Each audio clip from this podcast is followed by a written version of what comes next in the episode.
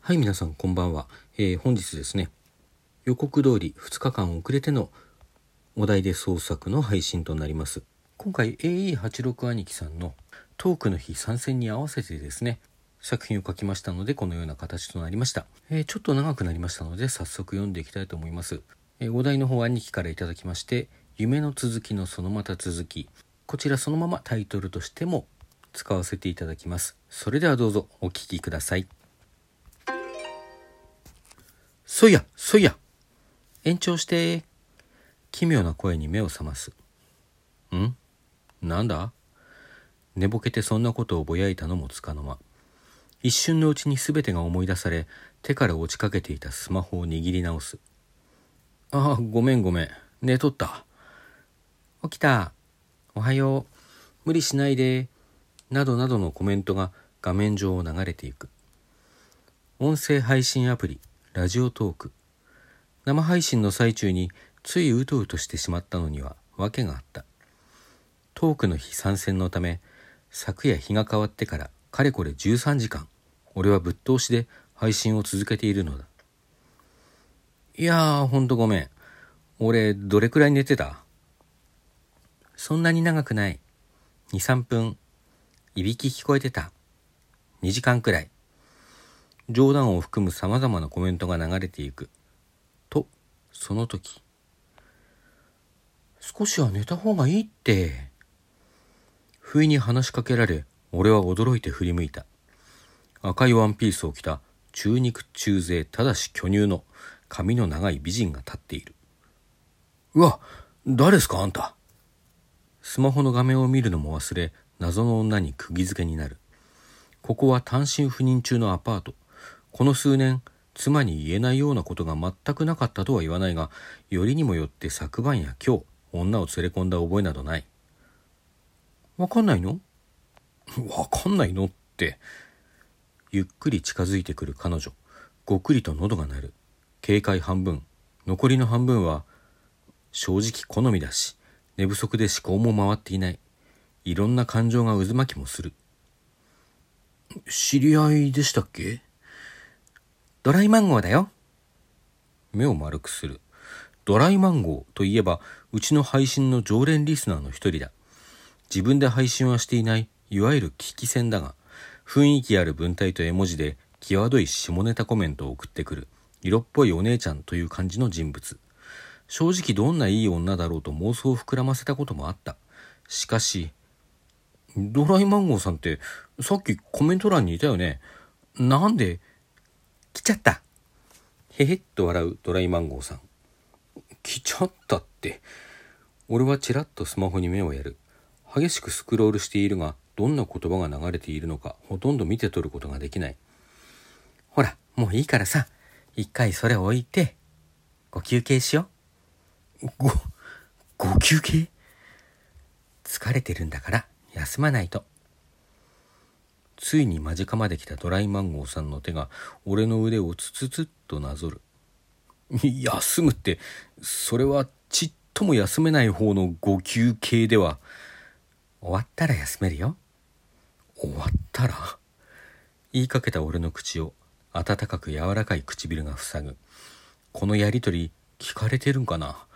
頭の隅で考えたが俺の体は勝手に反応し彼女の腰に手を回しその唇を激しく吸い返し体で巨乳の感触を心ゆくまで味わいながらもう一方の手をあれ？目を覚ますと見慣れた天井が俺を見下ろしている。暑い。ああリモコンに手を伸ばしエアコンのスイッチを入れる。昨夜は久しぶりに涼しくエアコンを切って寝たのは良かったが東に向いたこの部屋は日が昇るとあっという間に蒸し風呂状態になる。冷風が吹き出てくるのを待って重い体を起こし冷蔵庫から麦茶を出してグラスに注ぐ。一気に2杯飲み干すとやっと頭がすっきりしてきた。何か妙な夢を見ていたような色っぽい感触の記憶とスマホに並ぶ文字列のイメージ。ダメだ。さっぱり思い出せない。スマホ辺りを見渡し枕元に転がっているのを見つけ拾い上げる。手に取っても夢の内容は何一つ具体的にならなかったが一件メッセージの通知が来ていた。遅れないでねって。あ慌てて時刻を確認する。9時。急いで身支度して駅前まで。大丈夫。ギリギリ間に合う。美晴との3度目のデート。今日こそ決めたい大事な日。気合を入れてプレゼントも買った。服も下着も新調したというのに第一刻では話にならない。ちょっと迷ってシャワーも浴びることにする。汗臭いよりは10分程度の遅刻の方がマシだという判断だ。とにかくここまで積み重ねてきたものを無駄にするわけにはいかない。服を着終わったところで呼び鈴が鳴る。誰だこんな時に。イルスを使うことも考えたが2度3度と鳴らされるとかえって面倒になった。インターフォンに向かって意識して不機嫌そうな声を出す。はい？あいたいた。私え？聞き覚えのある声。だがドライマンゴーだよ。一瞬にして朝の夢の内容がよみがえる。音声配信アプリで無謀なチャレンジをしている自分。そこに現れた常連のいやまさか。あれは夢だ。なんでここに疑問符をいっぱいに浮かべながらとにかくドアを開けてみる。そこには中肉中背ただし巨乳の赤いワンピースを着た俺好みの美人が立っていて俺が何か言う前に飛びつくように抱きついてくる。浮気はダメだぞ。耳元でささやくように言われゾクッとする。戻っておいで。うわ俺は飛び起きた。自宅のベッド。隣で寝ていたはずの妻はとっくに起きたようでぬくもりも残っていない。開花で朝食を準備する音が聞こえる。あくびをしながら起き上がる。お盆休みが終わり仕事が再開してから3日。まだどこかに休みぼけが残っているような気がするがそうも言っていられない。スリッパを履いて居間へエプロン姿で何かを刻んでいる妻の背中に声をかける。おはようあら早いのね。おはよう。振り返らずに言う妻。時計を見るとまだ6時過ぎだ。うん。なんだか変な夢を見て目が覚めたんだ。夢？どんな？それがよく覚えてないんだけど、俺は記憶をたぐる。俺、その夢の中じゃ単身赴任しててさ、いや待てよ、独身だったのかな、うん、とにかく一人で、スマホでやり取りをしていた相手が目の前に出てきて、いや、家を訪ねてきたんだったかな。何それ、曖昧。妻が笑う。だからさ、変な夢だったんだってば。なんだか、音声配信アプリに俺が夢中になってることになってて。ラジオトーク？そう、それ。知ってんの？そりゃそうよ。だって。初めて振り返る妻。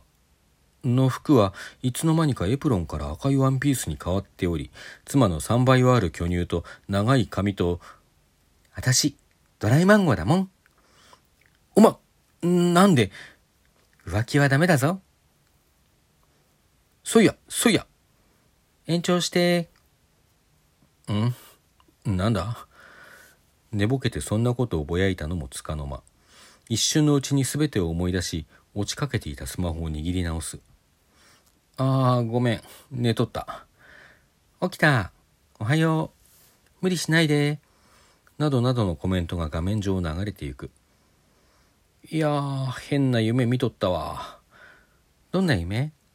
どうせまたやらしい夢でしょう。こら、またとはなんやねん。ちゃう、とも言い切れんのか。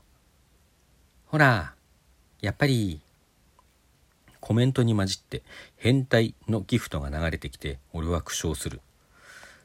いやそれがさなんか知らん人が俺の常連リスナーってことになっとって知らん名前やったしああいう感じの人おらんと思うんやけど女？